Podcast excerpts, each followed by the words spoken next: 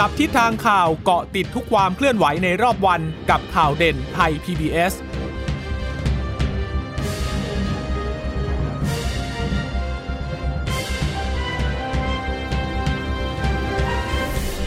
สวัสดีค่ะ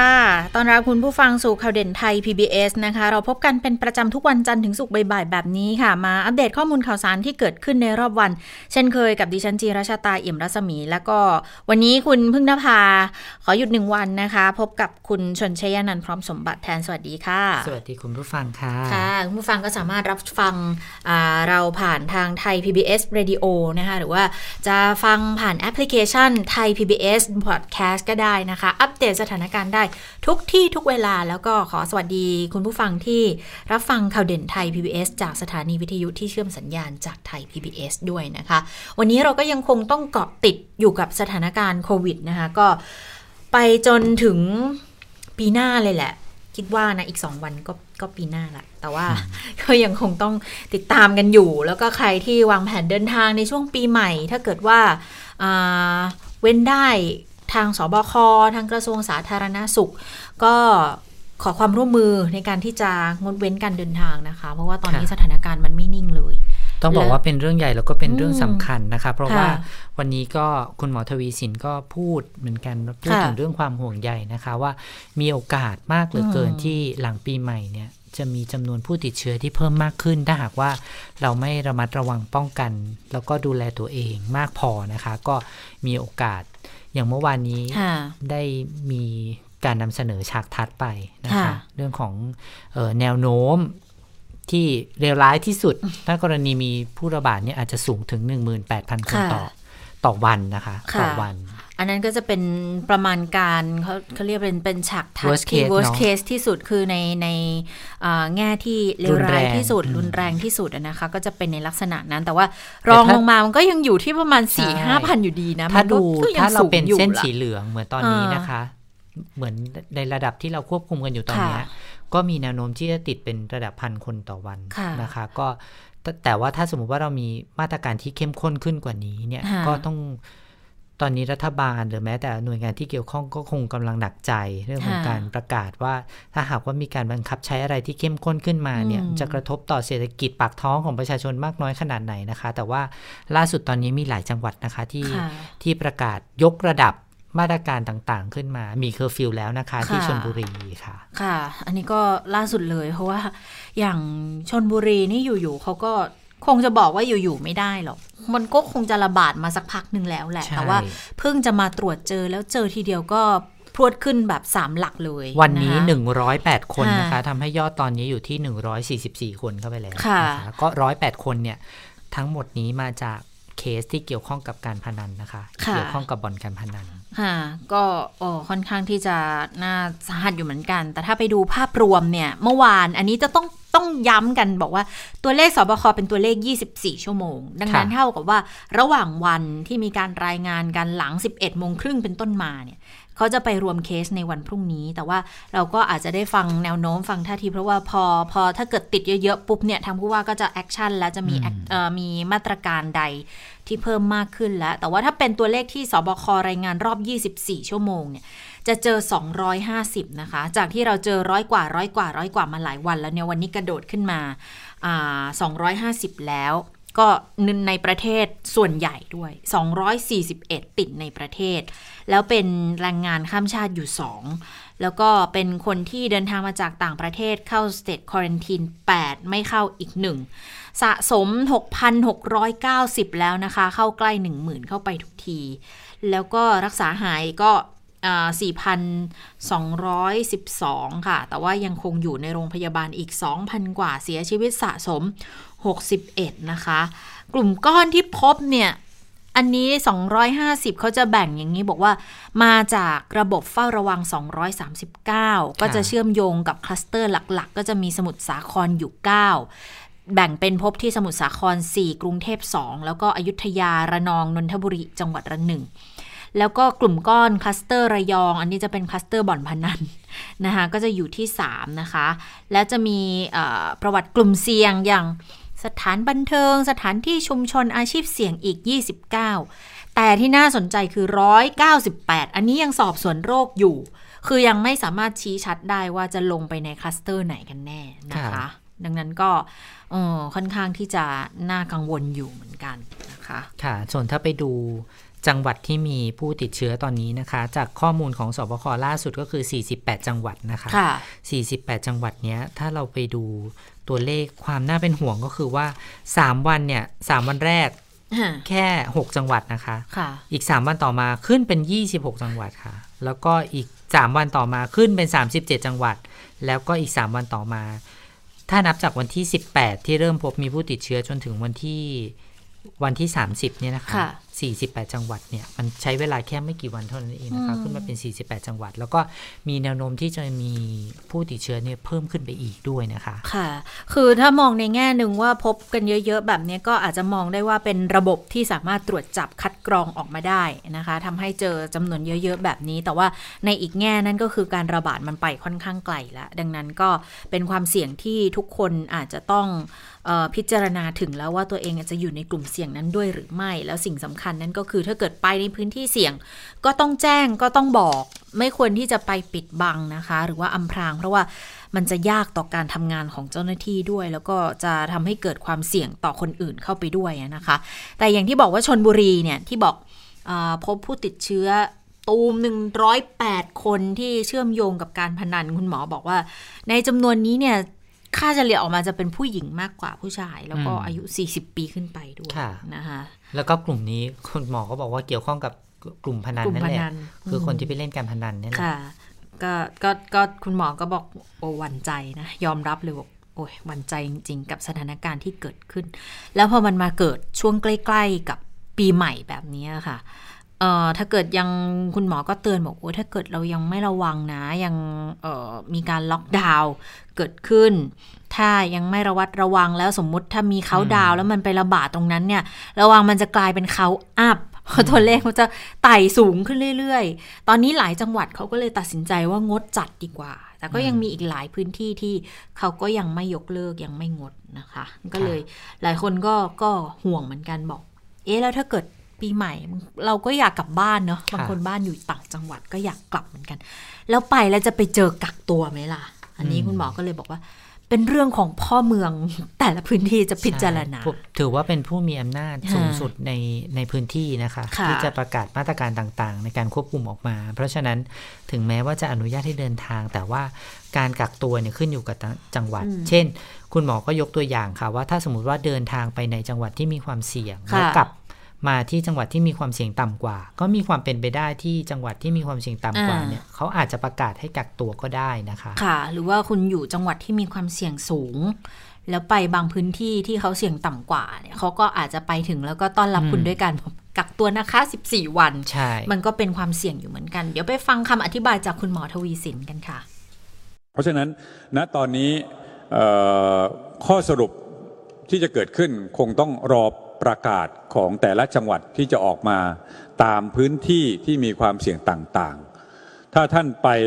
ในพื้นที่ที่มีความเสี่ยงสูง กลับมายังพื้นที่ที่มีความเสี่ยงต่ำท่านก็ต้องควอรันทีน แต่ถ้าท่านไปในพื้นที่ที่ความเสี่ยงต่ำด้วยกันเอง อาจจะไม่ได้มีอะไรก็ได้นะครับ แต่ดีที่สุดณตอนนี้คือการอยู่บ้านอยู่กับครอบครัวนะครับ ลดการเดินทางไปซะแต่ว่าถ้าเลี่ยงไม่ได้ก็ไปก็ไม่เป็นไรครับ ก็ยังเดินทางได้ก็ก็แต่ว่าต้องดูแลตัวเองตามสุขลักษณะเต็มที่นะครับค่ะก็ต้องดูแลตัวเองเต็มที่นะคะ ก็คือทางผู้ว่าเขาจะต้องเป็นคนออกประกาศแล้วว่าพื้นที่ของตัวเองเนี่ยจะเป็นพื้นที่ควบคุมสูงสุด พื้นที่ควบคุมพื้นที่เฝ้าระวังสูงสุด หรือพื้นที่เฝ้าระวัง คนที่ฝ่าฝืนไม่ปฏิบัติตามมาตรการที่ประกาศ มีโทษด้วยนะคะ เพราะตอนนี้พรกฉุกเฉินเพื่อที่จะบังคับใช้ใน สถานการณ์ที่เกี่ยวกับการระบาดของโรคเนี่ยยังคงมีผลบังคับใช้อยู่นะคือเราไม่ได้ยินข่าวการต่ออายุพรกไป เพราะว่าเขาประกาศไปตั้งแต่ก่อนหน้านู้นแล้วไง ใช่ มันจะเป็นสิ้นสุดที่ 15 มกราคมใช่ เพราะว่าก่อนหน้านี้เราจะต้องมาดูกันประกาศกันทุกเดือนทุกเดือน แต่ว่าตั้งแต่เดือน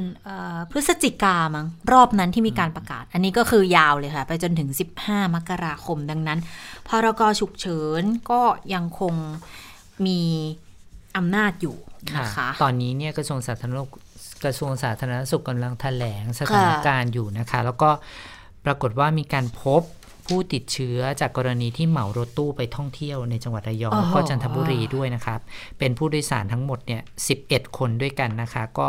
มีผู้ติดเชื้ออายุ 57 ปี 68 ปี 66 ปี 4 ขวบ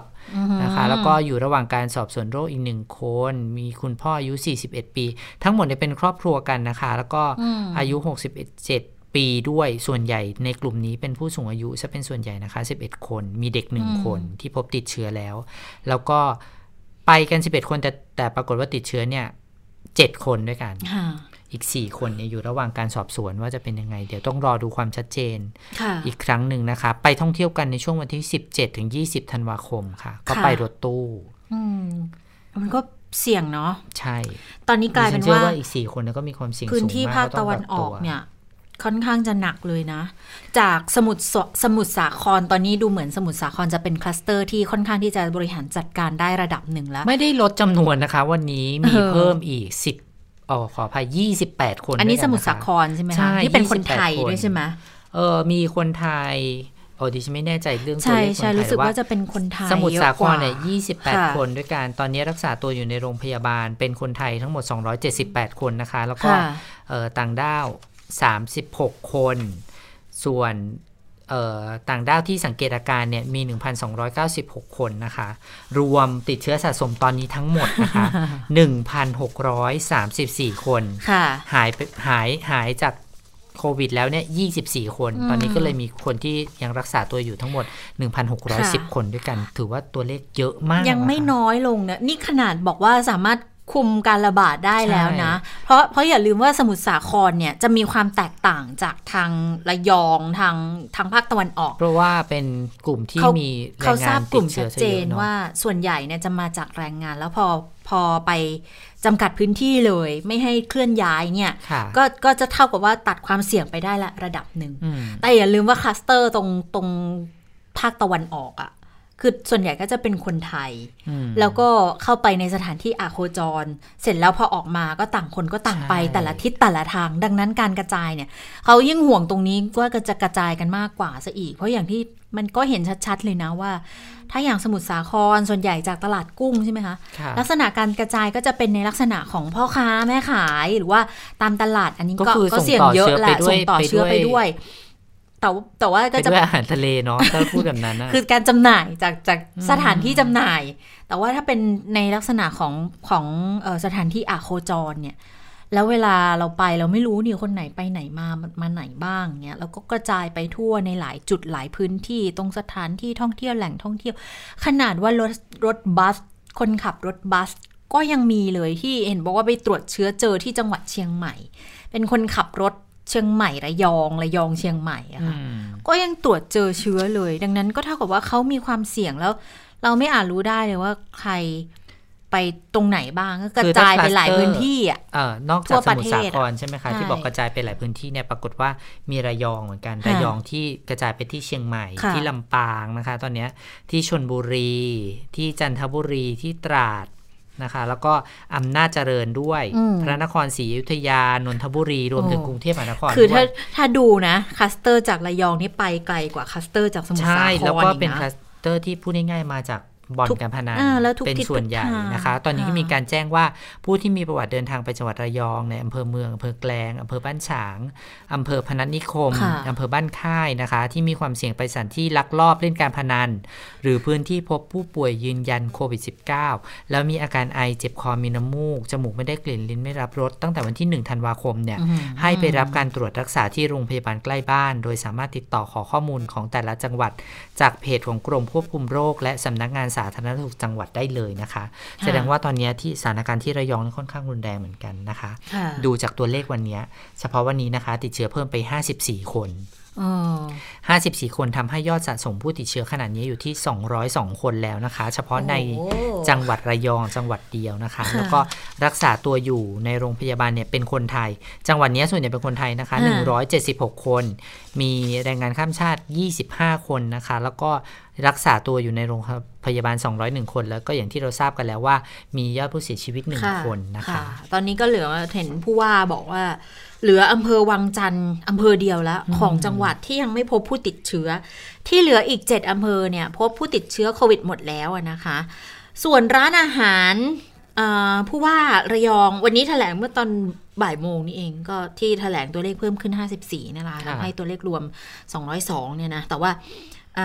เรื่องของร้านอาหารในจังหวัดนะ ผู้ว่าก็บอกว่ายังเปิดได้ยังเปิดได้อยู่แต่คุณต้องเว้นระยะห่าง แล้วที่สำคัญห้ามดื่มสุราในร้านค่ะ ส่วนการตรวจพื้นที่แรงงานข้ามชาติในอำเภอนิคมพัฒนาจังหวัดระยองเนี่ยก็พบ 16 คน ตอนนี้กันพื้นที่ไว้ละเป็นพื้นที่เสี่ยง แต่ไปตรวจตรวจพบที่ห้องแลบชนบุรีอีกด้วย ก็เลยต้องต้องปรึกษาแล้วว่าสบคจะลง 16 รายนี้ที่ระยอง หรือที่ชนบุรีกันแน่ เพราะว่าอันนี้เป็นเป็นรายใหม่ อันนี้ยังไม่ได้รวมอยู่ 54 ของวันนี้นะ เท่ากับว่าวันนี้จริงๆเนี่ยอาจจะเป็น 70 ก็ได้ แต่ว่าเดี๋ยวต้องรอว่าสบคเขาจะจะไปจัดคลัสเตอร์ ให้อยู่ตรงระยองหรือว่า ให้ไปไปอยู่ที่สถานที่ตรวจพบที่เป็นห้องแลบชนบุรี แต่เดี๋ยวนะ ถ้าเกิดว่าเขาอยู่ในพื้นที่นิคมพัฒนาจังหวัดระยอง ก็ควรจะต้องเป็นบอกว่าคัสเตอร์จากระยองหรือเปล่านะ แต่ว่าเดี๋ยวรอสบค ประกาศอีกทีนะคะ ดังนั้นทางระยองเนี่ยตอนนี้ต้องเอาโมเดลของสมุทรสาครมาใช้ละเขาต้องเตรียมโรงพยาบาลสนามแล้วใน 3 วันนี้ต้องมีนะคะ แต่ว่าลักษณะเนี่ยจะจะเป็นห้องเดี่ยว คือจะใช้คล้ายๆ SQ ค่ะ จะเป็นใช้หอพัก ใช้โรงแรม ใช้คอนโดมาปรับเป็นโรงพยาบาลสนามแบบแยกห้องเลย แล้วก็จะขอความร่วมมือผู้ประกอบการ แล้วก็ชาวจังหวัดระยองด้วย บอกอย่ากลัวอย่าไปขวางการทำงานของเจ้าหน้าที่ เพราะว่า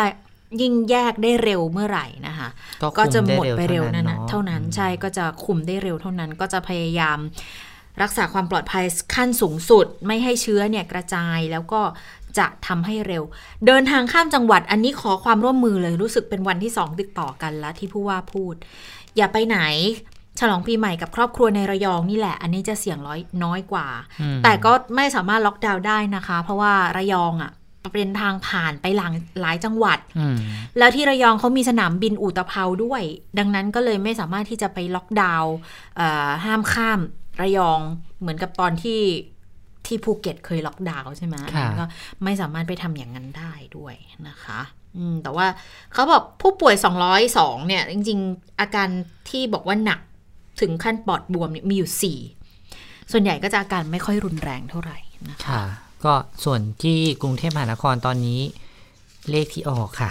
125 นะคะ วันนี้ติดเชื้อเพิ่มไปอีก 17 คนนะคะ ก็แบ่งเป็นกลุ่มแรกเนี่ยติดเชื้อในประเทศที่เชื่อมโยงกับกรณีสมุทรสาครเนี่ยสองคน เป็นสัญชาติไทยทั้งหมดนะคะ ก็เป็นผู้ชาย 1 คนอายุ 28 ปี ผู้หญิง 1 คนอายุ 26 ปี ซึ่งทั้งคู่เนี่ยไม่ได้มีอาการป่วยนะคะ ทั้งสองคนนี้ก็พักรักษาตัวในโรงพยาบาลเอกชนในกรุงเทพนี่แหละ ส่วนกลุ่มที่2นี่ติดเชื้อจาก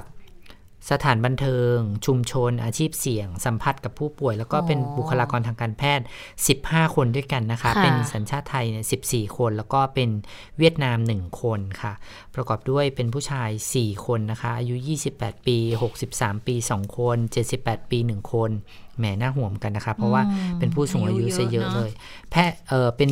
ผู้หญิงอีก 11 คนนะคะ มีอายุตั้งแต่ 4 ขวบ โอ้ตายสิบสี่ยี่สิบหกสี่สิบสองสี่สิบสามสี่สิบเจ็ด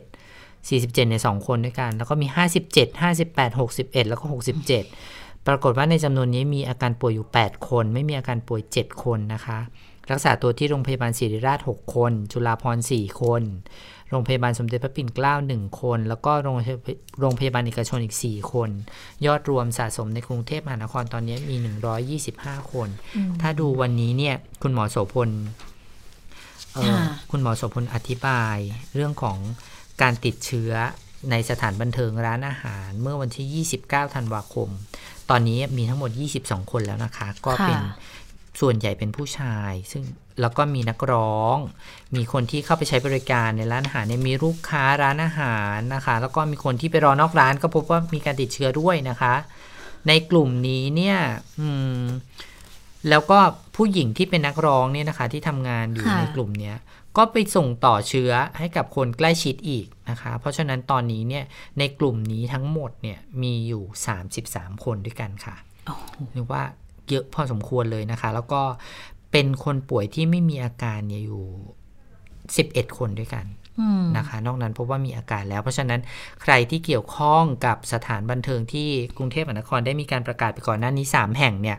ก็ให้ไป เขามีแบบทดสอบนะคะ มีลิงก์แบบทดสอบอยู่ว่าเราเสี่ยงแค่ไหน แล้วก็เป็นสถานที่นั้นแล้วไปทำอะไรบ้างเหมือนการสอบสวนโรคเบื้องต้นก่อน ถ้าหากว่าเราพบว่าเรามีความเสี่ยงต่ำเนี่ย ก็แค่กักตัวอยู่ที่บ้าน ไม่ต้องไปตรวจเชื้อก็ได้ แต่ถ้าสมมติว่าเราไปเที่ยวแล้วไปพบว่ามีความเสี่ยงเข้าไปอยู่ในสถานที่ที่มีผู้ติดเชื้อเนี่ย ก็แนะนำเลยว่าให้ไปตรวจที่โรงพยาบาลนะคะ โดยไม่ต้องเสียค่าใช้จ่าย เพราะว่าเป็นกลุ่มเสี่ยง แจ้งทางเจ้าหน้าที่ได้เลยหรือว่า ถ้าไม่แน่ใจ ถ้าทำแบบสอบถามแล้วยังไม่แน่ใจเนี่ยให้โทรไปที่ 1422 นะคะ ไม่ว่าอยู่จังหวัดไหนก็ตาม สามารถถามข้อมูลได้ที่กระทรวงสาธารณสุขได้ตลอดเวลาเลยนะคะ เพราะว่าเออถ้าในกรณีที่มีความเสี่ยงสูงเนี่ยเขาใช้อยู่ที่บ้าน แล้วก็มีเจ้าหน้าที่ไปรับที่บ้านเลยนะคะ ค่ะอันนี้แหละอาจจะเป็นส่วนหนึ่งที่ทำให้คุณหมอทวีสินก็ออกมาพูดเหมือนกันว่า ค่อนข้างจะหนักใจกับสถานการณ์ที่เกิดขึ้นในขณะนี้นะคะ แล้วก็ต้องพิจารณากันให้ดีเลย แล้วก็หลังปีใหม่เนี่ยน่าจะมีการประกาศมาตรการเพิ่มด้วยหรือไม่นะคะไปฟังเสียงของคุณหมอทวีสินค่ะ ตัวเลขวันนี้ทำให้ผมหวั่นใจว่า เอ๊ะมันจะต้องเดินไปทางไหน สิ่งที่เราไม่อยากจะเห็นภาพ คือการล็อกดาวน์รอบสองรอบสามเนี่ยก็ไม่อยากให้เกิดแต่ว่าวันนี้ตัวเลขสามหลัก และตัวเลขนำหน้าก็เป็นตัวเลขสองช่วยซ้ำจากเดิมแค่หนึ่งเราก็ว่าเยอะนะครับเมื่อวานนี้หนึ่งสี่สี่วันนี้สองร้อยห้าสิบพรุ่งนี้จะเป็นเท่าไหร่ ถ้าสถานการณ์ของการที่เราควบคุมกันไม่ได้นะครับ คุยกันไม่ได้ แทนที่จะเป็นเขาดาวในช่วงปีใหม่ อาจจะเป็นเขาอัพนะครับต้องขออนุญาตใช้คำ ของท่านศาสตราจารย์เกียรติคุณอาจารย์นายแพทย์ปิยะสกลสกลสัตยาทรเมื่อเช้านี้เราประชุมคณะกรรมการ EOC ของทางกระทรวงสาธารณสุข ท่านก็อยู่ออนไลน์เข้ามาเป็นวิดีโอคอนเฟอเรนซ์ท่านก็พูดคำนี้ ผมบอกโอ้โหใช่เลยเขาดาวเพื่อนับถอยหลังเพื่อจะฉลองปีใหม่ แต่บรรยากาศอย่างนี้ถ้าทุกคนไม่ได้มีระยะห่างไม่ได้สวมหน้ากากผ้าหน้ากากอนามัยไปยืนเกาะกลุ่มกัน แล้วมีในมือมีเครื่องดื่มแอลกอฮอล์ก็ขาดสติในช่วงเวลาตอนนั้น หลังจากนั้นมาเราจะต้องเขาอัพนะครับ คือนับจำนวนเพิ่มขึ้นแน่นอนกับคนที่ป่วยจากโควิด -19 ที่เพิ่มขึ้น แล้วเราก็ไม่อยากจะเห็นภาพของการล็อกดาวน์เหมือนกับที่ประเทศฝรั่งเศสทำมาแล้วสองรอบนะครับ เรายังรอบเดียวอยู่เท่านั้นนะครับ ค่ะ จริงๆ ประเทศไทยก็เคยได้รับการ ชื่นชมนะว่าเคยทำได้ดี แต่ว่าท้ายที่สุดตอนนี้ก็มีปัญหาขึ้นมาอีกแล้วนะคะ ก็คงจะต้องยอมรับว่าเนี่ยเป็นระลอกที่ 2 ที่หลายฝ่ายก็เตือนกันเลยว่าพอระลอกที่ 2 ปุ๊บเนี่ยมันจะคุมได้ยากมากยิ่งขึ้น เบื้องต้นเนี่ยตอนนี้นะคะก็มีการประกาศเกี่ยวกับเรื่องของข้อกำหนด ในด้านความมั่นคง เตรียมจะบังคับใช้กันตั้งแต่วันนี้เลย สาระสำคัญเขาจะมีอย่างนี้ค่ะ เขาจะห้ามการมั่วสุมในลักษณะที่เสี่ยงต่อการแพร่เชื้อโรคนะคะ หรือว่าจะไปซ้ำเติมความเดือดร้อนของประชาชน หรือกลั่นแกล้งกันเพื่อให้เกิดการแพร่เชื้อโรค 2 ก็คือห้ามชุมนุมหรือว่าทำกิจกรรมที่แออัดในพื้นที่ควบคุมสูงสุด และพื้นที่ควบคุมก็คือพื้นที่สีสีแดง สีส้มนะคะสก็คือการชุมนุมหรือทำกิจกรรมใดในพื้นที่เฝ้าระวังสูงสุดเนี่ยและพื้นที่เฝ้าระวังเนี่ยนะคะจะต้องขออนุญาตจากผู้ว่าจากผู้ว่ากทม หรือผู้ว่าราชการจังหวัด อันนี้น่าจะเป็นพื้นที่สีเหลืองสีเขียวนะคะ แล้วก็กิจกรรมภายในครอบครัวในเคหสถานของตัวเอง หรือกิจกรรมของทางราชการยังสามารถทำได้นะคะ แล้วหลังจากนี้อย่างที่บอกว่าผู้ว่า จะเป็นผู้ประกาศคำสั่ง ว่าพื้นที่ของตัวเองเนี่ยจะให้เป็นพื้นที่ควบคุมฝูงสุด พื้นที่ควบคุมพื้นที่เฝ้าระวังสูงสุด พื้นที่เฝ้าระวัง ถ้าเข้ามาเนี่ยจะต้องยังไงกันบ้างนะคะนี่ก็เป็นอำนาจที่ทางผู้ว่าจะต้องมาจัดการด้วยเหมือนกัน ก็จะเป็นภาระงานที่เพิ่มมากขึ้นอีกอย่างหนึ่งของทางผู้ว่าแต่ละจังหวัดด้วยค่ะคะในการถแถลงของกระทรวงสาธารณสุขวันนี้ก็มีก็มีคำอธิบายเรื่องมีการส่งต่อคลิป โดยอ้างว่าเป็นคณะบดีศิริราชนะคะ บอกว่า เออเป็นคลิปปลอมนะคะ ที่บอกว่าให้กักตัวเองที่บ้านอันนี้เป็นคลิปปลอม ก็ใครที่ได้รับคลิปนี้ไปก็ ก็เข้าไปดูเข้าไปเช็คได้นะคะเขามีศูนย์ fake news อยู่ไปเช็คได้นะคะ มีอีกอันนึงก็คือที่บอกว่ามีผลิตภัณฑ์สเปรย์สำหรับการพ่นในปากและคอเนี่ยช่วยฆ่า ไวรัสโควิด -19 ได้ อันนี้คุณหมอก็ชี้แจงมานะคะ ว่าไม่เป็นความจริง ใครที่ได้รับข้อมูลในลักษณะนี้นะคะ ก็อย่าเพิ่งส่งต่อนะคะ ก็ศึกษาดูข้อมูลหรือว่าไป search ดูหรือว่าไป ไปค้นดูก่อนว่ามีความเป็นไปได้หรือว่าจริงเท็จประการใด แล้วก็ถ้าแน่ใจเราค่อยแชร์นะคะ เพราะว่าการแชร์ข้อมูลที่ไม่มั่นใจเนี่ยก็สร้างความเข้าใจผิดได้นะคะ โดยเฉพาะอย่างยิ่งถ้าใครมีผู้สูงอายุในในครอบครัวเนี่ยจะรู้ว่าโซเชียลมีเดียเนี่ยบางครั้งผู้สูงอายุท่านจะเชื่อมากนะคะแล้วก็บางทีเชื่อมากกว่าเราด้วย เราบอกว่าเออคุณพ่อคุณแม่มันไม่เป็นอย่างนี้นะ บางทีท่านบอกว่าเนี่ยก็เขาส่งมามันเป็นความจริงนะอะไรอย่างเงี้ยบางทีเราต้องใจเย็นๆแล้วก็อธิบายให้ท่านฟัง ให้เข้าใจนะคะว่าข้อมูลบางอย่างเนี่ยแม้ว่าจะส่งมาในรูปแบบของการอ้างอิง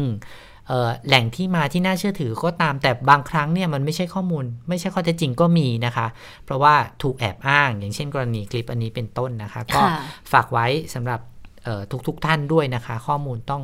ที่เราจะส่งต่อต้องเป็นข้อมูลที่จริงเท่านั้นนะคะ เห็นว่าเมื่อวานเนี้ยทางสิริราชก็ออกมาแจ้งแล้วรอบหนึ่งนะคะ ก็คือส่งต่อข้อมูลนี่แหละ ยืนยันบอกว่าไม่เป็นความจริง แล้ววันนี้ทางกระทรวงสาธารณาสุข ก็คงมาย้ำกันอีกรอบหนึ่งนะคะที่ถ้าใครได้ได้ดูข่าวบ่อยๆอะบางท่านอะคือเราอะเราอยู่ในข่าวเราก็จะเห็นบุคคลในข่าวบ่อยเนาะอย่างเช่น ท่านคณะบดีศรีราชเนี้ยเราก็คุณหน้าคุณตาท่านดีนะคะ แต่ว่าก็มีเพื่อนเหมือนกันส่งคลิปมาบอกว่า เนี่ยกินกะเพราเท่านี้เท่านั้น แล้วก็จะคุมป้องกันโควิดได้นะคะ จริง ๆ อาหารเป็นยาเนี่ยก็เป็นเรื่องที่ถูกต้อง เพราะว่ากระเพราก็มีคุณสมบัติในการที่ยับยั้งไวรัสได้ แต่ว่าต้องกินในปริมาณที่มาก ทีนี้คุณหมอที่พูดเนี่ยไม่ใช่คุณหมอคณะบดีศิริราชปรากฏว่าเป็นคุณหมอท่านอื่นที่ท่านท่านทำเรื่องอายุรวัตรอะค่ะ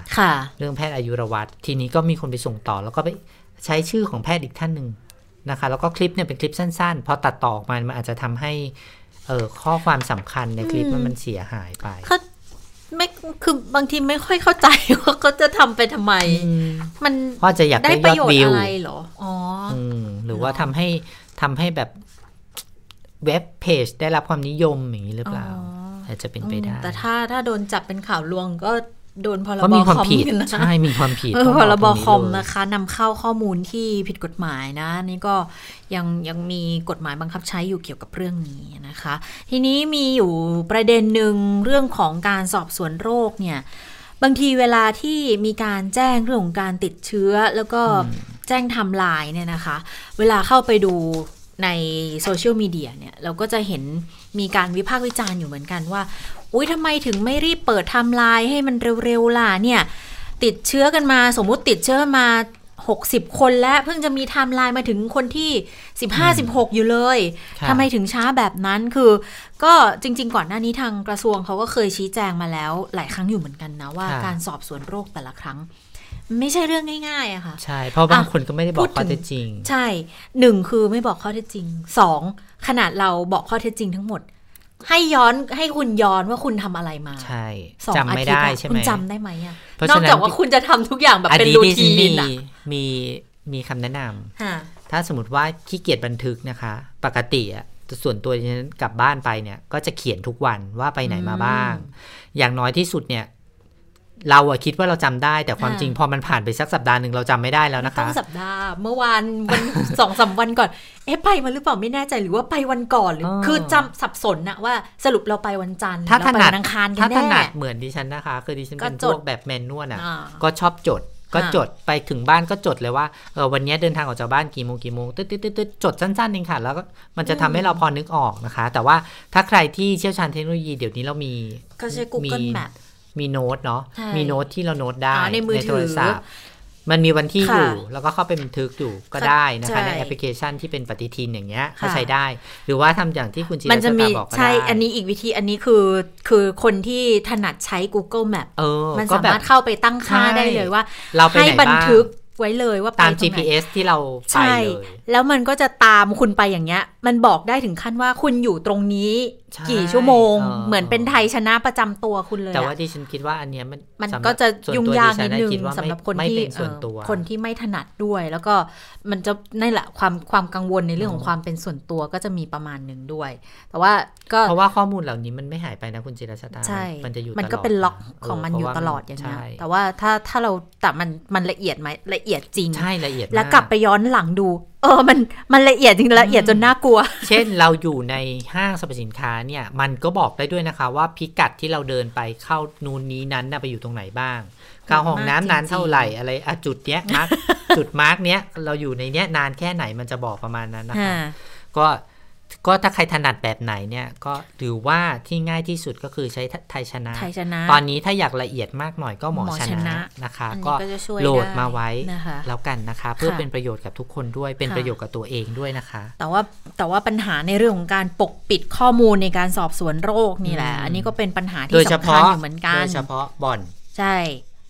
บางทีก็รู้นี่ว่าไปที่ก็มันผิดกฎหมายแล้วอ้ำอ้ำอึ้งอึ้งเราก็ไม่กล้าพูด อันนี้ก็ต้องก็ก็ยอมใจคนที่พูดออกมาเป็นคนแรกเหมือนกันนะ ที่ทำให้สามารถไล่ข้อมูลได้เมื่อวานนี้มีนักข่าวไปถามท่านทิบดีกรมควบคุมโรค ถึงการสอบสวนโรคของเด็กนักเรียนชั้นมัธยมศึกษาปีที่ 4 ที่ติดโรคจากผู้ปกครองที่ไปเล่นการพนัน ปรากฏว่าเด็กเนี่ยไม่รู้ว่าตัวเองติด เนื่องจากว่าไม่รู้พ่อพ่อแม่ไปเล่นการพนันมาถูกต้อง ทีนี้พอพอคนแพร่เชื้อเอามาแพร่ต่อให้ลูกปุ๊บเนี่ยลูกไม่รู้นะคะ ลูกก็ไปโรงเรียนตามปกติ ปรากฏว่าพอไปโรงเรียนตามปกติเนี่ยนอกจากเพื่อนในชั้นเรียน เด็กก็มีการเล่นทำกิจกรรมนู่นนี่นอกห้องเรียนด้วยรวมไปถึงคุณครูด้วยอะไรด้วยใช่ ก็ปรากฏว่าโรงเรียนเนี่ยต้องปิดทั้งโรงเรียนแล้วก็ทำการสอบสวนโรคทั้งโรงเรียนตอนนี้ผลยังไม่ออกนะคะ ว่ามีใครติดเชื้อจากน้องคนนี้บ้าง เนี่ยท่านทิบดีก็เลยพูดประเด็นนี้ขึ้นมาว่า การที่ไม่บอกความจริงอะมันทำให้การสอบสวนโรคมันเป็นไปได้ยาก นอกจากเป็นไปได้ยากแล้วมันก็จะทำให้การควบคุมโรคทำได้ยากด้วยเช่นกันนะคะ ฟังเสียงคุณหมอกันหน่อยค่ะเพราะฉะนั้นมาตรการสำคัญเวลาเราเจอผู้ติดเชื้อรายหนึ่งเนี่ยก็คือเราจะต้องติดตามผู้สัมผัสให้ครบถ้วน สิ่งที่เรามักจะไม่ค่อยได้จากคนที่ไปสถานที่ประเภทนี้ก็คือไม่ค่อยบอกข้อมูลให้ครบถ้วนนะครับ ซึ่งในการสอบสวนควบคุมโรคเนี่ยสิ่งสำคัญคือเวลาครับ เพราะเราก็ทราบว่าเวลาได้รับเชื้อเนี่ยระยะฟักตัวจะอยู่ประมาณ 2-7 วัน มันถ้าบอกช้าเนี่ยหลายคนก็จะเกินระยะฟักตัว เขาก็จะมีโอกาสแพร่คนอื่น อันนี้เป็นสิ่งสำคัญเลยนะครับ ไม่ว่าท่านจะไปสถานที่อะไรต่างๆยังไง ขอให้บอกเจ้าหน้าที่อย่าปิดบัง เพราะเวลาท่านปิดบังแล้วเนี่ยสิ่งที่เกิดขึ้นก็คือคนในครอบครัวท่านมีความเสี่ยง คนในชุมชนท่านมีความเสี่ยง และประเทศมีความเสี่ยงก็ขอให้บอกต่างๆ ให้ครบถ้วนสำหรับในกรณีระยองเนี่ยเนื่องจากสถานที่แบบนั้นเนี่ยเป็นสถานที่ที่มีคนรวมกันเยอะจริง ๆ แล้วพอทางราชการทางกระทรวงสาธารณสุข ขอความร่วมมือให้มารายงานตัว ก็จะไม่ค่อยยอมมานะครับ เนื่องจากเป็นสิ่งที่ทำแล้วไม่ค่อยถูกต้องนัก ก็ขอวิงวอนอีกครั้งหนึ่งนะครับ ก็คงต้องใช้มาตรการต่างๆ ให้ท่านมารายงานตัวมาตรวจ เพื่อประโยชน์ของตัวท่านเอง แล้วก็ครอบครัวของท่านครับผมค่ะก็คงไม่ใช่แค่ธิบดีที่ออกมาระบุถึงปัญหาที่เกิดขึ้นจากการสอบสวนโรคในครั้งนี้นะคะรัฐมนตรีเองก็ก็พูดเหมือนกัน คุณอนุทินชาญวีรกูล จะบอกว่าพูดไม่ได้พูดไม่ได้คือกักตัวอยู่โพสโพสเฟซบุ๊กอ่าโพสเฟซบุ๊กหลังจากที่ก็ร่วมประชุมกับทางผู้บริหารศูนย์บริ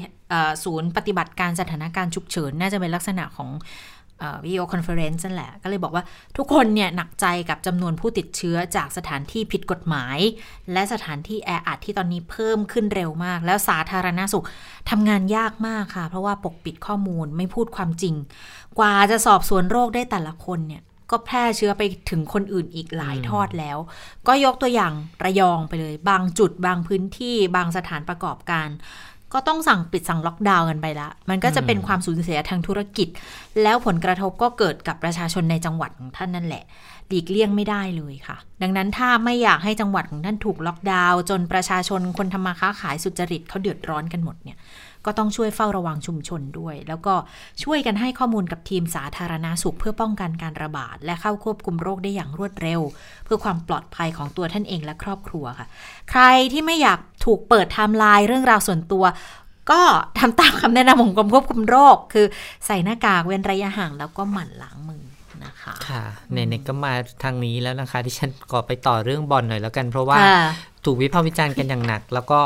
จากระยองเนี่ยไปสู่ชนบุรี ซึ่งทำให้ชนบุรีเนี่ยมีผู้ติดเชื้อเป็นร้อยคนในเวลารวดเร็วนะคะ ก็มาจากเคสนี้แหละ แล้วก็เมื่อวานนี้ชนบุรีก็ได้ออกประกาศเตือนบุคคลที่ไปสถานที่เล็กรอบ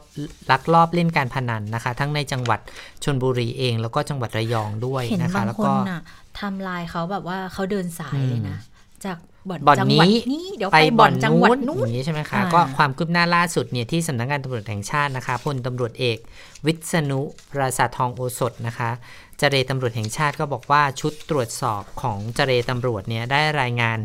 ผลการตรวจสอบแล้วยืนยันว่ามีการเปิดบ่อนการพนันทั้งสองแห่งจริง ๆ ทั้งทั้งที่พบตรได้ประชุมสั่งการกำชับ แล้วก็คาดโทษไม่ให้ปล่อยปละละเลยไปแล้วนะคะ ก็ยังเสี่ยงนอกจาก คาดโทษเรื่องนี้ไปแล้วนะคะ ก็บอกว่าเสี่ยงต่อการแพร่ระบาดของโควิด -19 บ่อยแล้วก็ได้ย้ำกันไปแล้วหลายครั้งนะคะ แต่ก็ยังปรากฏว่าบ่อนเนี่ยกลับมาเปิดอีกไม่น้อยกว่า 1 เดือน แล้วก็ไม่ใช่โกดังตามที่ผู้บังคับการจังหวัด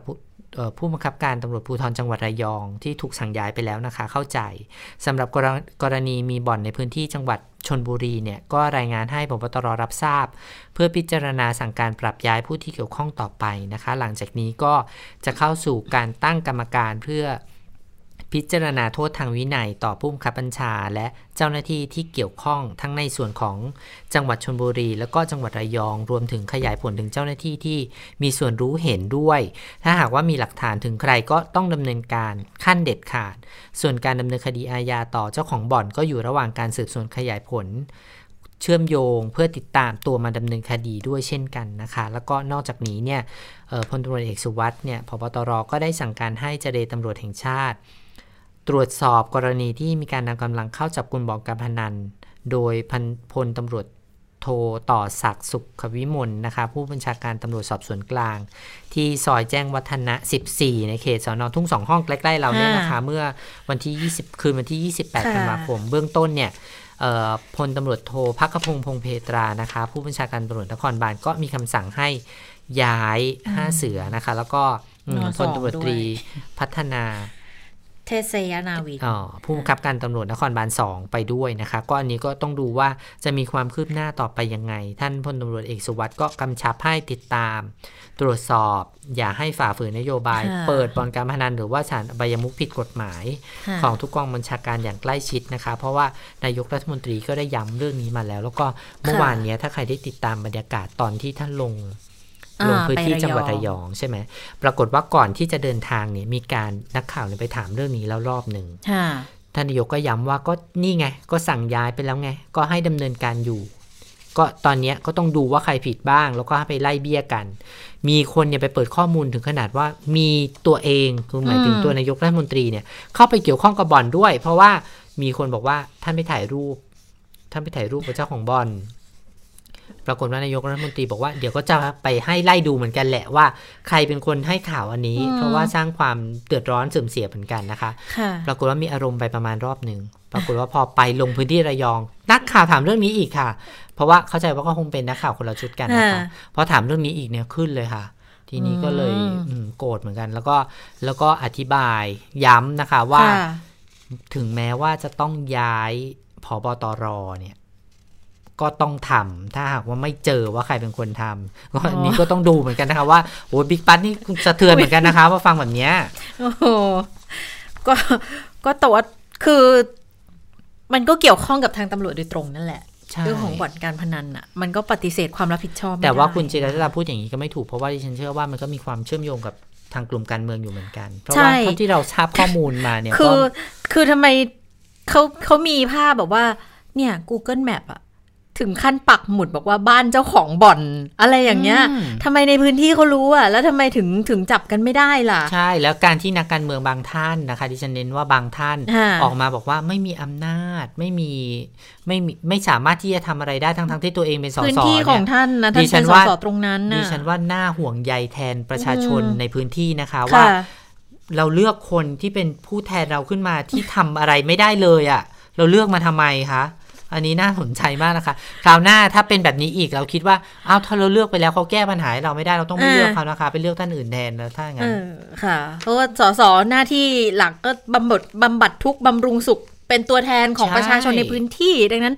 พื้นที่มีปัญหาอะไรอะก็จะต้องทํำยังไงก็ได้ ก็ต้องแก้ให้อะแก้ให้คนที่เลือกท่านไปช่วยแก้ไขไปช่วยยกระดับความเป็นอยู่ของเขาอะนะคะแล้วก็อย่างที่ว่าแหละจริง ๆ คือตำรวจเกี่ยวข้องในการปราบปรามโดยตรงแต่ว่า ถ้าในแง่ของความเชื่อมโยงต่างๆ เนี่ยก็คงหลายฝ่าย ทางความมั่นคงเองอย่างมหาดไทยเองก็อาจจะต้องมีส่วนเกี่ยวข้องด้วยแหละ เพราะบางทีอย่างข้าราชการและข้าราชการอะไรอย่างเงี้ยที่นายกก็พูดพูดอยู่เหมือนกันบอกว่า โอ้ยบางทีก็โพสต์ข้อมูลนู่นนี่แล้วถ้าโพสต์อย่างเดียวแล้วทำไมไม่บอกไม่จัดการเนี่ย ก็อาจจะไม่ถูกต้องเหมือนกันนะอ่าก็จะอาจจะเป็นเรื่องหนึ่ง ดังนั้นทางมหาดไทยพลเอกอนุพงศ์ก็กำชับมาเหมือนกัน บอกว่าเนี่ย ดูนะ ทุกจังหวัดผู้ว่าต้องไปช่วยดูแลด้วย ห้ามมีบ่อน ห้ามลักลอบเข้าเมืองด้วย ซึ่งปัญหาการระบาดรอบสองเนี่ย อันนี้ชัดเจนเลยว่าต้นต่อฝ่ายความมั่นคงก็ปฏิเสธความรับผิดชอบไม่ได้อีกเช่นกัน ทั้งเรื่องของแรงงานที่ลักลอบเข้าเมือง หรือว่าแรงงานข้ามชาติที่ลักลอบอยู่ต่อโดยผิดกฎหมาย หรือว่าบ่อนการพนัน ซึ่ง ฝ่ายความมั่นคงก็อาจจะต้องมีส่วนในการช่วยกันสอดส่องดูแลด้วยนะคะ ดังนั้นก็เลยถ้าเราจำกันได้นะคุณจิรชาตาคุณจิรชาตาคงจะจำได้ในตอนที่มีข่าวดังมากเกี่ยวกับกระบวนการนำเอาชาวต่างชาติเข้ามาโรฮิงญานะคะตอนนั้นนะเป็นข่าวคลึกโครมมากแล้วปรากฏว่าถ้าจำได้พลตรีมนัทมนัทใช่ไหมคะ ก็ถูกดำเนินคดีไป แล้วก็จนถึงวันนี้เนี่ย เรายังไม่รู้เลยนะคะ ว่าขบวนการนั้นมันไปได้ถึงไหน เราก็ไปขุดรากถอนโคนกันถึงตรงไหน มีขบวนการคนที่ร่วมอยู่เนี่ย เท่ามากน้อยขนาดไหนนะคะเรายังไม่รู้เลยนะโรฮิงญาอย่างเดียวนะ ยังไม่ได้เกี่ยวกับเรื่องของแรงงานถูกต้องตะเข็บชายแดนแล้วตอนนั้นอะเราก็ชัดเจนนะคะว่าเรามีเจ้าหน้าที่เข้าไปเกี่ยวข้องกับการนำแรงงานผิดกฎหมายเหล่านี้เข้ามานะคะเพราะฉะนั้นเนี่ยเรื่องนี้น่าห่วงใยมาก เราก็ยังมองไม่เห็นทางเหมือนกันว่า วันนี้พอมันเป็นข่าวขึ้นมาว่าพรุ่งนี้มันจะเงียบหรือเปล่านะคะเพราะว่ามันมันหลาย ๆ เรื่องที่มันซ้อนขึ้นมาในคราวเดียวกันด้วยเนาะทั้งเรื่องของบ่อนการพนันผิดกฎหมายเออบ่อนการพนันก็ต้องผิดกฎหมายอยู่แล้วล่ะเออเรื่องของบ่อนการพนันเรื่องของการลักลอบเข้าเมืองนะคะอ๋อเมื่อวานนี้ดิฉันเล่าโจกนิดหนึ่งคือดิฉันได้มีโอกาสดูนักข่าวถามท่านโกศกกทม ร้อยตำรวจเอกพลสกรขวัญเมือง ก็ถามว่าเนี่ยปิดสถานนู้สถานที่นู้นสถานที่นี้มันผิดไหมอะไรเงี้ยเขาก็ท่านโฆษกก็อธิบายว่าอะปิดตรงเนี้ยมันผิด ตรงนู้นถูก อันนี้ปรับได้จากร้านอาหารจากผับบาร์คาราโอเกะเนี่ยถ้าสามารถปรับให้เป็นร้านอาหารได้ก็ทำได้นะ ก็มีคนถามว่า แล้วถ้าบ่อนล่ะบ่อนเนี่ย เปิดเราปิดเลยไหมโฆษกก็ทำตั้งงงนิดนึง แล้วก็ตอบนักข่าวว่า อะไรที่ผิดกฎหมายอยู่แล้ว ก็คือผิดกฎหมายอยู่แล้ว ไม่ต้องไปสั่งปิดเขา เพราะว่ามันผิดอยู่แล้วบางทีอาจจะมึนนักข่าวอาจจะมึนบางทีดิฉันว่ามันอยู่ที่จิตใจใต้สำนึกนะนักข่าวจะรู้สึกว่าอันนี้มันเป็นเรื่องถั่วมันเป็นธรรมดา เพราะว่าเห็นอยู่แล้วเป็นประจำอย่างนี้หรือเปล่าด้วยด้วยจิตใต้สำนึกว่าลืมคิดไปว่าบ่อนการพนันมันผิดกฎหมายเออเราก็บางทีเราพูดเราก็บอก มันไม่ต้องขยายความหรอกว่ามันผิดกฎหมายเพราะมันผิดอยู่แล้วเพราะว่าประเทศไทยไม่มีไม่มีอนุญาตให้เล่นการพนันในในสถานที่อยู่แล้วโฆษกก็ตอบสั้นๆนะคะ ว่าก็อะไรที่ผิดกฎหมาย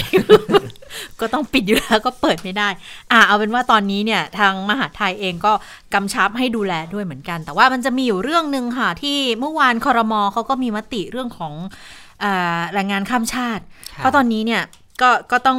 เข้าทะเบียนใช่ไหมเออใช่ขึ้นทะเบียนว่าอาจจะอยู่ในข่ายอนุโลมไปก่อนแล้วล่ะ เพราะว่าถ้าขาดแคลนเนี่ยคนที่ยังอยู่ถ้ายังผิดกฎหมายก็ก็ก็เข้าระบบมาเลยนะช่วงนี้จะเอาคนที่ผิดกฎหมายเนี่ยขึ้นมาให้ถูกกฎหมายนั่นแหละจะได้ติดตามได้ง่ายด้วยนิดนึงนะคะเพราะว่าค่าตรวจสุขภาพเจ็ดพันกว่าบาทที่นายจ้างต้องจ่ายนี่ดิฉันว่าหนักหนาเหลือเกิน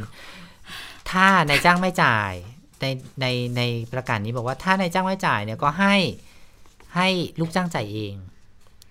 เจ็ดพันกว่าบาทตายหนักเหมือนกันนะคะ ไม่เหมือนกันหนักเลยล่ะ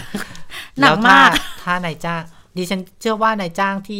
ต้องการลูกจ้างจริงๆอะเขาก็คงจะต้องต้องจ่าย แต่ว่าท้ายที่สุดเขาจะไปหักลูกจ้างอีกไหมล่ะอันนี้ก็จะเป็นการแบบหักกันเป็นทอดๆอีกก็ก็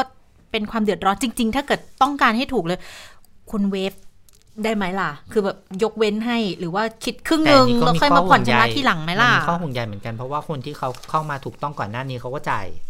ในลักษณะคล้ายๆแบบนี้นะคะเข้าใจมาเอง เพราะฉะนั้นถ้าเกิดว่าถ้าอย่างนั้นคนที่ลักลอบเข้าเมืองมาก็บอกว่าถ้าอย่างนั้นฉันลักลอบเข้ามายอมให้โดนจับ แต่ว่ายอมให้โดนจับแต่อันนี้มันเป็นแค่เฉพาะช่วงนี้นะไม่ได้หมายความว่าทำได้ตลอดนะตอนนี้หนีได้นะคะหนีได้ไม่ใช่นะคะแล้วก็เรื่องนี้ยังมีหลายฝ่ายที่ให้ความเห็นกันอยู่ ใช่ค่ะ แต่ว่าเบื้องต้นเนี่ยคือมีแนวทางมาแค่สามสัญชาตินะ กัมพูชาลาวกับเมียนมาเท่านั้นนะคะ ภายใต้สถานการณ์ที่ระบาดอยู่เนี่ย ใครที่ เข้าเมืองไม่ถูกต้องเข้าเมืองผิดกฎหมาย จะมีรายจ้างหรือว่าหาในจ้างไม่ได้เนี่ยก็ขอให้มาดำเนินการตามแนวทาง คือจะได้อยู่อย่างถูกต้องแล้วรัฐก็จะได้มีข้อมูล แล้วก็บรรเทาปัญหาขาดแคลนด้วย วิธีการเขาจะมีให้ขึ้นข้อให้แจ้งชื่อ แล้วก็แจ้งข้อมูลผ่านระบบออนไลน์ได้ตั้งแต่ 15 มกราถึง 13 กุมภาพันธ์64แล้วให้อยู่ได้ถึง 66 เลยนะคะ นั่นหมายความว่าสมมุติถ้าคุณจะต้องลงทุนแบบ ตรวจสุขภาพครั้งเดียวคุณก็อยู่ต่อได้จนอีก 2 ปีนะก็พูดง่ายๆหนึ่งเดือนนี้จะฟรีให้จะฟรีให้ในเรื่องของการเข้าเข้าสู่กระบวนการนี้นะคะก็จะต้องไปตรวจสุขภาพไปทำบัตรสีชมพูก็คือจะอยู่ได้ต่อถึงปี 66 เลยนะคะ แล้วก็ถ้าเปลี่ยนนายจ้างเนี่ยก็ต้องไปแจ้งนะคะ อันนี้ก็ก็เป็นขั้นตอนคล้าย ๆ กับปกติ แต่เนี้ยจะเหมือนฟรีให้สำหรับคนที่หลบหนีเข้าเมืองมา ส่วนวันนี้นายกรัฐมนตรีลงพื้นที่จังหวัดชนบุรีนะคะ ซึ่งก็มีคนแซวว่าไปรับไปรับยอดใหม่ยอดใหม่นะคะ ยอด 144 คนเมื่อวานชนบุรียอดยังไม่มาไง ตอนนี้ก็ยอดมารอรับนายกเลยเมื่อวานนี้แค่ 36 ปรากฏว่าวันนี้ 108 กระเด้งขึ้นมา แล้วก็รวมกันเป็น 144 แล้ววันนี้นายกรัฐมนตรีก็มีความห่วงใยก็จะไปตรวจเยี่ยมสถานการณ์ ที่กักกันตัวของรัฐ แล้วก็รับฟังบรรยายสรุปการเมืองป้องกัน ของจังหวัดชลบุรีด้วยวันนี้ชลบุรีก็มีการประกาศเพิ่มเติมปิดสถานที่เสี่ยงมากมายหลายที่รวมถึงร้านสะดวกซื้อนะคะ รวมถึง ไม่ให้เปิดเกินสี่ทุ่มด้วยนะคะ แล้วก็มีเคอร์ฟิวด้วย อันนี้ใครที่อยู่ในพื้นที่จังหวัดชนบุรีก็ขอให้ติดตามประกาศอย่างใกล้ชิด แล้วก็ปฏิบัติตัวให้ถูกต้องด้วย ก่อนที่นายกรัฐมนตรีจะเดินทางไปในช่วงบ่ายวันนี้ก็เปิดโอกาสให้รัฐมนตรี ให้ข้าราชการแล้วก็บุคคลที่เคยร่วมทำงานกันเข้ามาอวยพรปีใหม่ด้วย อย่างเช่น คุณนัทพลทิพสุวรรณนะคะ รัฐมนตรีศึกษาธิการพลเอกวิราชอรุณศรีนะคะ อดีตเลขาธิการนายกรัฐมนตรี นายสกลทีพัทยกุลนะคะ รองผู้ว่าราชการกรุงเทพมหานครพลเอกชูชาติบัวขาวรองปลัดกระทรวงกลาโหม นายกรัฐมนตรีก็มอบของที่ระลึกในปีนี้ซึ่งเป็นสมุดบันทึกแก้วน้ำแล้วก็หน้ากากผ้าให้กับบุคคลที่มาอวยพรปีใหม่ด้วยนะคะ ค่ะแล้วค่ะ ได้เวลาของต่างประเทศแล้วคุณสาวรักษ์สวัสดีค่ะ สวัสดีค่ะ คุณผู้ฟังสวัสดีทั้งสองท่านค่ะสวัสดีค่ะ วันนี้ก็จะเป็นเรื่องราวของโควิดนะคะ แต่ว่ามันเป็นเรื่องของการเปิดเผยข้อมูลตัวเลขนะคะ ก็พบข้อมูลที่น่าตกใจเหมือนกันนะคะ ทั้งในจีนและรัสเซีย พบว่าตัวเลขผู้ติดเชื้อจริง ๆ เนี่ย มันสูงกว่าตัวเลขที่เปิดเผยออกมาอย่างเป็นทางการหลายเท่านะคะ ซึ่งแน่นอนคนที่ได้เห็นข่าวนี้ก็ต้องคิดไปก่อนแล้วว่า อาจจะเป็นความจงใจของเจ้าหน้าที่รัฐหรือเปล่าว่า พยายามปกปิดหรือใช้เทคนิคบางอย่างที่ทำให้ตัวเลขผู้ป่วย แล้วผู้ผู้เสียชีวิตเนี่ยมันน้อยกว่าความเป็นจริงนะคะ อย่างที่ประเทศจีนค่ะ ประเทศจีนเนี่ยนะคะมันมีผลการศึกษา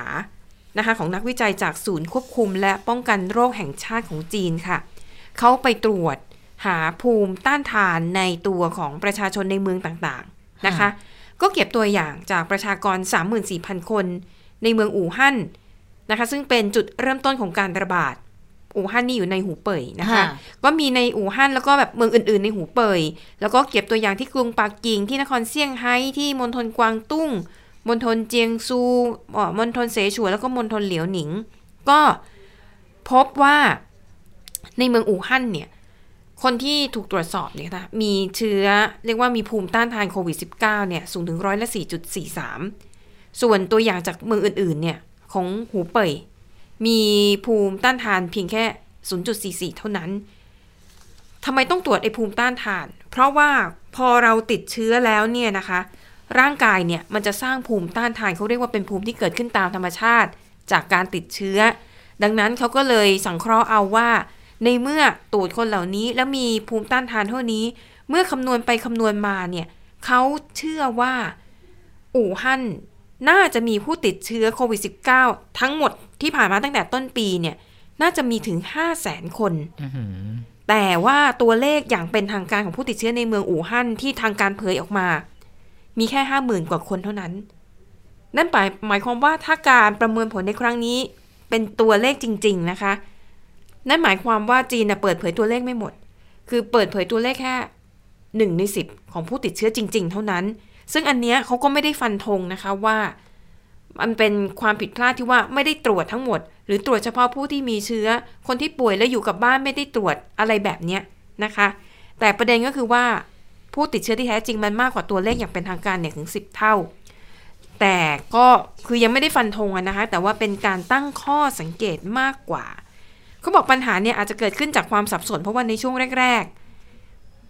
เป็นโรคใหม่ แล้วก็ยังงงๆกันอยู่ไม่รู้ว่าจะตั้งรับอะไรยังไงนะคะ และอย่างที่บอกว่าหลายคนติดเชื้อแต่ไม่แสดงอาการ แต่เป็นพาหะที่แพร่เชื้อไปสู่คนอื่นๆ ดังนั้นคนกลุ่มนี้อาจจะไม่ได้ไปเข้ารับการตรวจที่โรงพยาบาล ก็เลยไม่ได้รู้ตัวเลขที่แท้จริง อันนี้นะคะก็จะเชื่อมโยงไปกับรัสเซียก็ได้ ซึ่งที่รัสเซียนะคะสำนักงานสถิติแห่งชาติของรัสเซียเขาไปประมวลตัวเลข ของผู้เสียชีวิต ด้วยสาเหตุทุกอย่างเลยนะ ทั่วประเทศรัสเซีย แล้วก็พบข้อผิดสังเกตอย่างหนึ่งก็คือว่า 11 เดือนแรกของปีนี้นะคะ ตัวเลขผู้เสียชีวิตเนี่ย มันเพิ่มขึ้นจากปีก่อนหน้า 229,700 คน เพิ่มขึ้นเยอะมาก แล้วเขาบอกว่า 81%ของตัวเลขที่มันเพิ่มขึ้นมาเนี่ย เป็นผู้ที่เสียชีวิตจากโควิด -19 ถ้าคำนวณแบบนี้จริงนะคะ นั่นแปลว่า 11 เดือนแรกของปีนี้ ผู้เสียชีวิตจากโควิด -19 ในรัสเซียน่าจะอยู่ที่ 186,000 คน แต่ตัวเลขผู้เสียชีวิตอย่างเป็นทางการ 11 เดือนแรกเนี่ย มันมีแค่ 56,000 คนเท่านั้นอืมคือตัวเลขมันต่างกัน3เท่าอืมอันนี้เนี่ยเขามองว่า น่าจะเป็นความตั้งใจของทางการ ที่อยากจะลดตัวเลขของผู้เสียชีวิตอืม วิธีการของเขาก็คือว่า ตามหลักขององค์การอนามัยโลกนะคะ ว่าจะนับจำนวนผู้เสียชีวิตจากโควิด -19 อย่างไร องค์การอนามัยโลกบอกว่า ใครก็ตามที่ติดเชื้อโควิด -19 แล้วเสียชีวิต ให้ตีไว้ก่อนเลยว่า เสียชีวิตจากโควิด -19 อืมเว้นเสียแต่ว่ามีสาเหตุที่ชัดเจนว่า การเสียชีวิตที่เกิดขึ้นไม่ได้เกี่ยวกับโควิด -19 อืมสมมุติ อย่างเกิเช่นดโรอุคบัแทรติกเหตุซ้อน อุบัติเหตุใช่หรือว่า เออป่วยด้วยโรคอื่นอยู่แล้วอืมหรืออาจจะโรคประจำตัวหัวใจวายหรืออมอะไรก็แล้วแต่ แต่รัสเซียไม่ใช่อย่างนั้น รัสเซียเนี่ยเขาจะระบุสาเหตุการเสียชีวิต อ่า อย่างสมมุติเป็นโควิด -19 ใช่ไหมแต่อาจจะแบบเอ่อเรียกว่าอะไรนะถ้าเป็นโรคแทรกซ้อนก็ให้ให้ปอดตีอักว่าเสบมาจาก จากใช่โรคอื่นอย่างเงี้ยค่ะก็ระบุว่าเราจะบอกปอดอักเสบเสียชีวิตจากโรคแทรกซ้อนอื่นอ๋อๆมันก็เลยถูกตัดมันไม่ถูกนับรวมว่าเสียชีวิตจากโควิด -19 อันนี้เคยได้ยินมา แล้วเขาก็เลยบอกว่ามีนี่แหละมันเป็นเทคนิคแบบนี้ฮะนะคะ มันก็เลยทำให้หูดูซิผู้ติดเชื้อตั้งเท่านี้ แต่ว่าผู้เสียชีวิตเท่านี้เอง หารแล้วสัดส่วนอัตราการเสียชีวิตมันแสดงควาน้สาอมารถยถึงถึงระบบใช่สาธารณสุข แล้วก็ขงเอามาประทศเคลมเนอะอ๋อแต่จริงๆแล้วเขาบอกว่า และดิฉันว่าหลายประเทศก็น่าจะเป็นแบบนี้อ๋อคือไม่ตรวจไม่เจอหรือตรวจเจอแล้ว แต่ว่าใช้วิธีการทางเทคนิคบางอย่างทำให้ตัวเลขผู้ติดเชื้อและผู้เสียชีวิตจากโควิด -19 ลดน้อยลงค่ะนะคะ ปิดท้ายไปดูไหน ๆ มากันขั้นนี้แล้วเอาไสยศาสตร์สักหน่อย เป็นคำทำนายทายทักของหมอผีจากประเทศเปรูค่ะโอ้ตายแล้วทำนายอนาคตของศักราชใหม่ปีหน้าอืมปีหน้าจะเป็นยังไงจะดีขึ้นไหมนะคะ ซึ่งมันเป็นพิธีกรรมตามธรรมเนียมปฏิบัติของเปรูเลยนะคะ เพราะว่ากลุ่มผู้ที่มีความเชื่อทางไสยศาสตร์เนี่ย ในช่วงปลายปลายๆปีเขาจะมารวมตัวกัน แล้วก็ให้หมอผีทำนายเลยว่าปีหน้าเป็นยังไงคำทำนายออกมาว่า ปี 2564 โรคระบาดจะหายไป เชื้อโรคเร็วขนาดนั้นเลยเหรอ เชื้อโรคจะอ่อนกำลังลง และผู้คนจะเปิดกว้างทางจิตวิญญาณมากขึ้น ความสงบสุขกำลังจะมาถึงในปี 2564 มีชื่อไหมคะหมอเปรูคนนี้ ถ้าไม่ได้ปีหน้าบูมค่ะไม่จบเลยดิฉันจะได้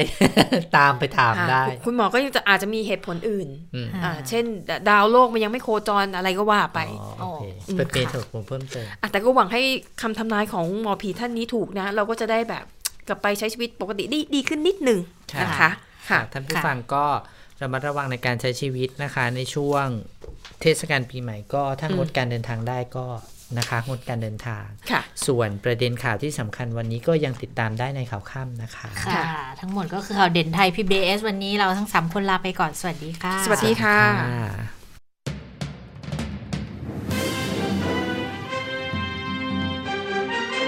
ติดตามข่าวเด่นไทย PBS ได้ทุกวันจันทร์ถึงศุกร์เวลา 15 นาฬิกา ทางไทย PBS Radio และติดตามฟังข่าวได้อีกครั้งทางไทย PBS Podcast